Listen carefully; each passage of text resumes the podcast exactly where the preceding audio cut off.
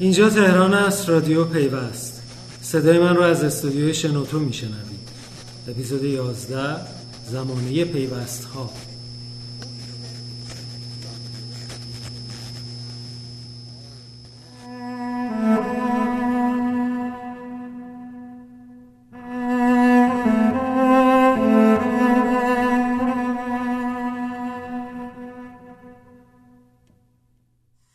سلام.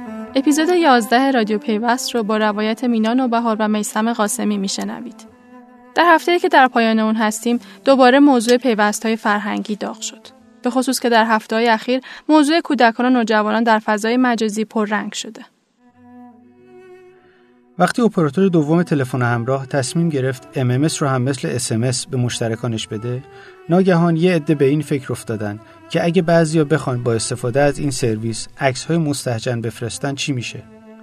برای همین ارائه سرویس MMS موکول شد به تهیه سندی برای جلوگیری از ارسال تصاویر نامناسب و این سند هم زمانی نهایی شد که عملا دیگه MMS از سکه افتاده بود و امکانات دیگه‌ای برای ارسال عکس و فیلم و فایل صوتی به بازار اومده بود. البته اگه کسی پیش خودش فکر می‌کنه برای چی آدم باید برای ارسال تصاویر مستحجن از MMS استفاده کنه حتما یادش نمیاد که زمانی دارندگان دستگاه فکس باید تضمین می‌دادند که از این دستگاه برای ارسال تصاویر نامناسب استفاده نمی‌کنن. همین نگاه در سالهای بعد هم ادامه پیدا کرد و زمانی که اپراتور سوم تلفن همراه می‌خواست تماس تصویری به مشترکانش بده باز هم عدهای به این فکر کردن که اگه بعضیا بخوان در حالتهای نامناسب تماس تصویری برقرار کنن چی میشه؟ پس این سرویس اپراتور سوم هم بسته شد تا پیوست فرهنگی براش نوشته بشه. شاید از همینجا بود که اصطلاح پیوست فرهنگی باب شد. این تصور در شرایطی وجود داشت و داره که راه های زیادی برای برقراری تماس تصویری با استفاده از اینترنت وجود داره. اما خب متاسفانه اپراتور سوم از این امکان محروم شد و شاید یکی از دلایل شکستش در بازار همین بود. پیوست فرهنگی اپراتور سوم هم زمانی آماده شد که دیگه این سرویس جذابیتی نداشت و اپلیکیشن ها و نرم افزارهای زیادی برای برقراری تماس تصویری با هزینه خیلی کمتر به بازار اومده بود. بعد از این قضایی بود که پیوست نوشتن کلا تبدیل شد به موضوع روز. در همین هفته ای که گذشت، پیشنویس سند حمایتی و برنامه اقدام توسعه خدمات فضای مجازی کودک و نوجوان منتشر شد و وزیر ارتباطات و فناوری اطلاعات از کارشناسان خواست درباره اون نظر بدن.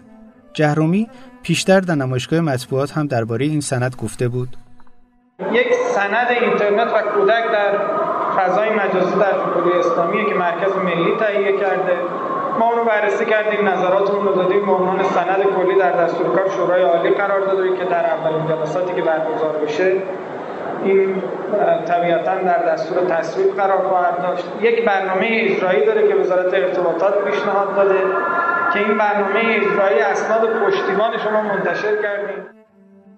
محمد خانساری رئیس پژوهشگاه ارتباطات و فناوری اطلاعات هم درباره این سند در شبکه خبر گفت در 180 کشور قانون مخصوص کودک و نوجوان وجود داره و در ایران هم در ماده 32 حقوق شهروندی سراحتا به یک فضای سالم و ایمن برای کودک به عنوان حق کودک تاکید شده است.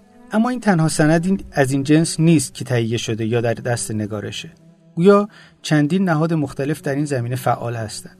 از جمله شورای عالی فضای مجازی. امیر خوراکیان معاون محتوای این شورا در رابطه با تهیه اسناد و پیوستهای فرهنگی و همکارم مهرک محمودی گفت ما در حوزه پیوست فرهنگی دو تا سند یک سند خود پیوست فرهنگی و اپراتورهای تلفن همراه که مال تا الان.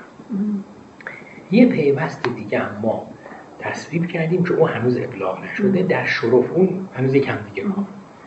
اون عنوانش هست نظام پیوست نکاری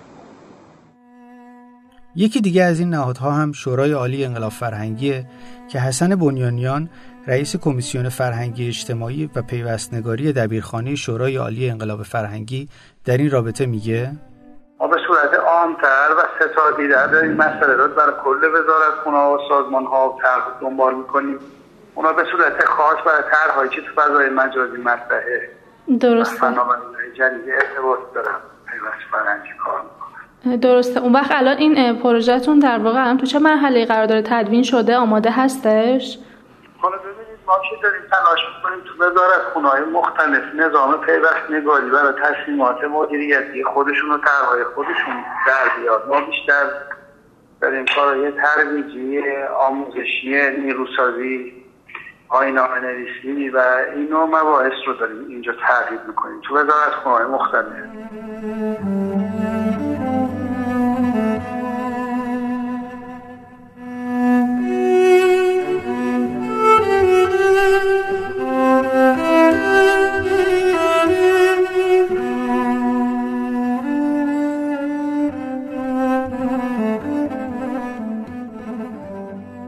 یکی دیگه از اخبار این هفته موضوع نماد اعتماد الکترونیکی یا این نماد بود که چند هفته ای از کار افتاده و کسب و کارهای مرتبط رو با مشکل مواجه کرده.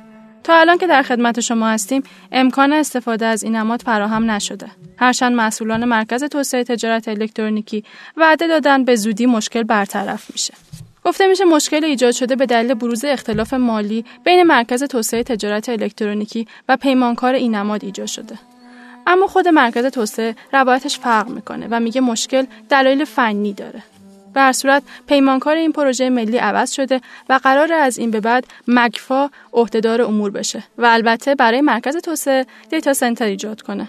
حالا چرا باید دوباره هزینه های هنگفتی برای ایجاد دیتا سنتر دولتی و نگهداری او صرف بشه موضوعی که خیلی قابل بحث نیست.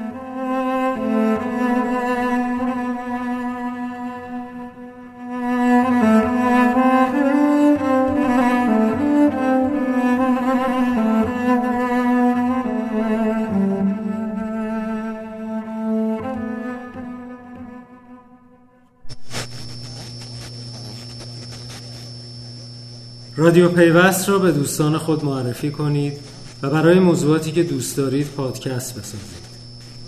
تا بعد.